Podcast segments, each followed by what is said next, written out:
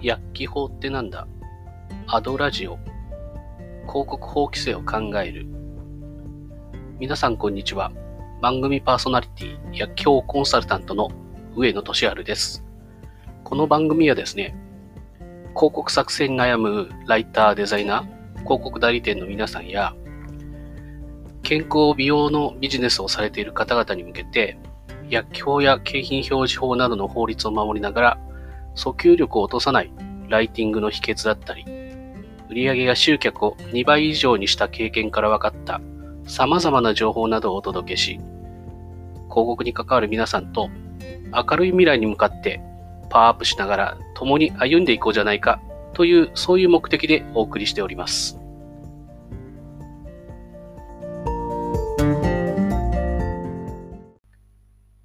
さて、今回はですね、まあ、化粧品における、まあ、エイジングケアっていう言葉は、まあ、どこまで使えるのかっていうところね、お話をしていきます。えっ、ー、とですね、このエイジングケアっていうところなんですけども、まあ、あの、化粧品等の、まあ、適正広告ガイドラインだとか、あと化粧品の、まあ、56の効能効果表ですね、56の中で言える範囲だとか、あとはですね、あの、メイキャップの化粧品の広告の表現っていうのもあります。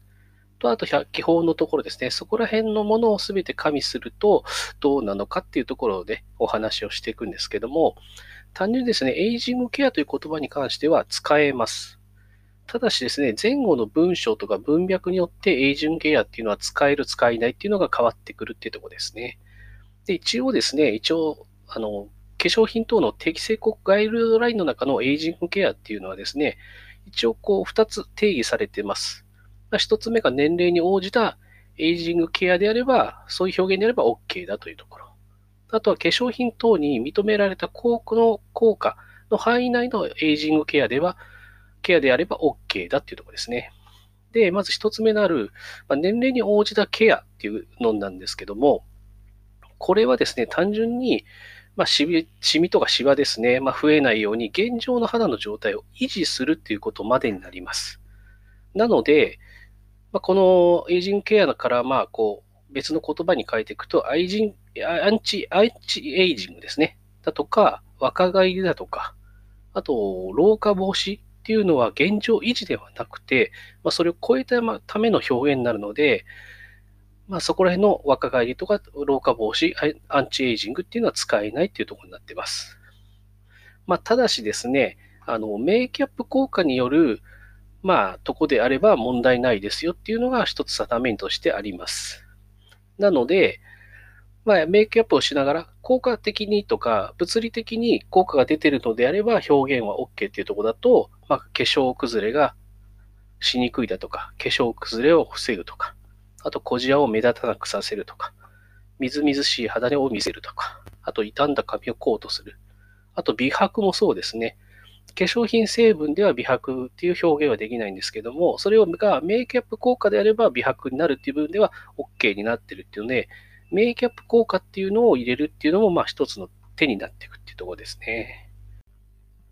ではですね、まあ、実際ね、OK、NG 表現の方になってくるんですけど、まずはですね、NG のとこですね。まず一つ目として、まあ、若返り効果に関するエイジングケア表現はやめましょうっていうところです。なので、エイジングケアで若さを取り戻すとかね。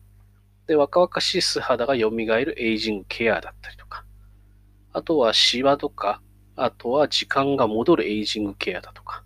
老化を防ぐとか、活性酸素を取り除くエイジングケアだとか。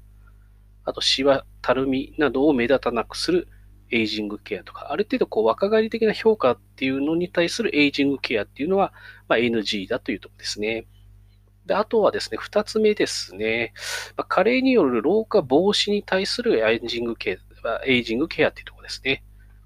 まあ、肌の老化を防ぐだとか、あとアンチエイジング。エイジングケアで加齢に待ったをかけるとかね。あと肌の老化防止とか、そういうところですね。あと3番目として、まあ、加齢による今度はシワとかたるみの防止っていうところですね。だシワ専用の美容液とか、シワを取り除くとか、あと、皮膚の老化メガメカニズムを目立たなくするみたいなね。で、シワ改善みたいなところですね。そういうのも NG ですし、あと4番目として、あと、あと配合成分とかですね。ので、老化防止するみたいなのもダメです。あと5番目としては、やっぱり肌質の改善、まあ、老化防止っていうのを訴えるのも良くないですね。まあ、例えばエイジングケアで衰えに負けない肌を作るとか、そういうのもダメですね。あとはですね、まあ、うーん、まあ、エイジングケアを、まあ、個別の具体的な効能効果みたいな形で言うのもダメですね。だから肌の張り、エイジングケア、保湿のためのエイジングケア成分を配合しました。みたいなのも、ちょっと NG に近いってところになります。では、それをですね、まあ、OK に言い換えるというか、まあ、言い換えの、まあ、はいっていうか、まあ、この範囲しか言えませんよっていうところになってくるんですけども、まずは一つ目として、やっぱ年齢に応じたエイジングケアを表現することですね。まあ、例えば、年を重ねた肌に潤いを与えるエイジングケアだとか、あと、潤いを与える〇〇成分を配合したエイジングケアだとかね。あと、年齢を重ねたあなたの肌に今必要なものだとか。で、潤いに満ちた肌のエイジングケアとか、美しい年を重ねるために大切なこととかね、そういうところである程度その年齢に応じているっていうところの表現にエイジングケアをつけるのは問題ないっていうところですね。あと二つ目ですね。あとメイクメイキャップですね。の効果としての表現というところです。ですから、例えば年齢サインですね。シミ、くすみ、シワを覆うエイジングケア。要は化粧で覆っていくっていうところですね。あと、まあ、シミ、くすみ、シワにを隠すエイジングケア。これも化粧をすることで、メイキャップである程度防げますみたいな言い方ですね。あと、見えにくくするとかね。あと、若く見せるエイジングケア。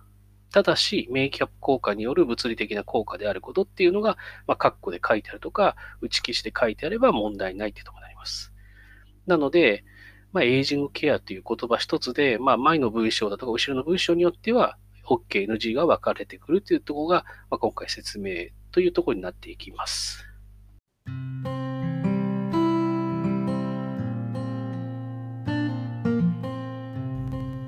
ということで、第46回目をお届けいたしました。まあ、化粧品のエイジングケアですね、まあ、ある意味こう若若しさを、ね、保ちたいっていうのはですね、まあ、女性の、ね、共通の要望ですしね、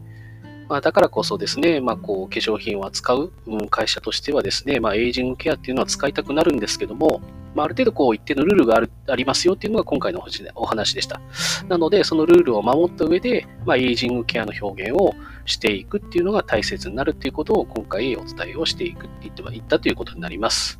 今回も聴いていただいてありがとうございます。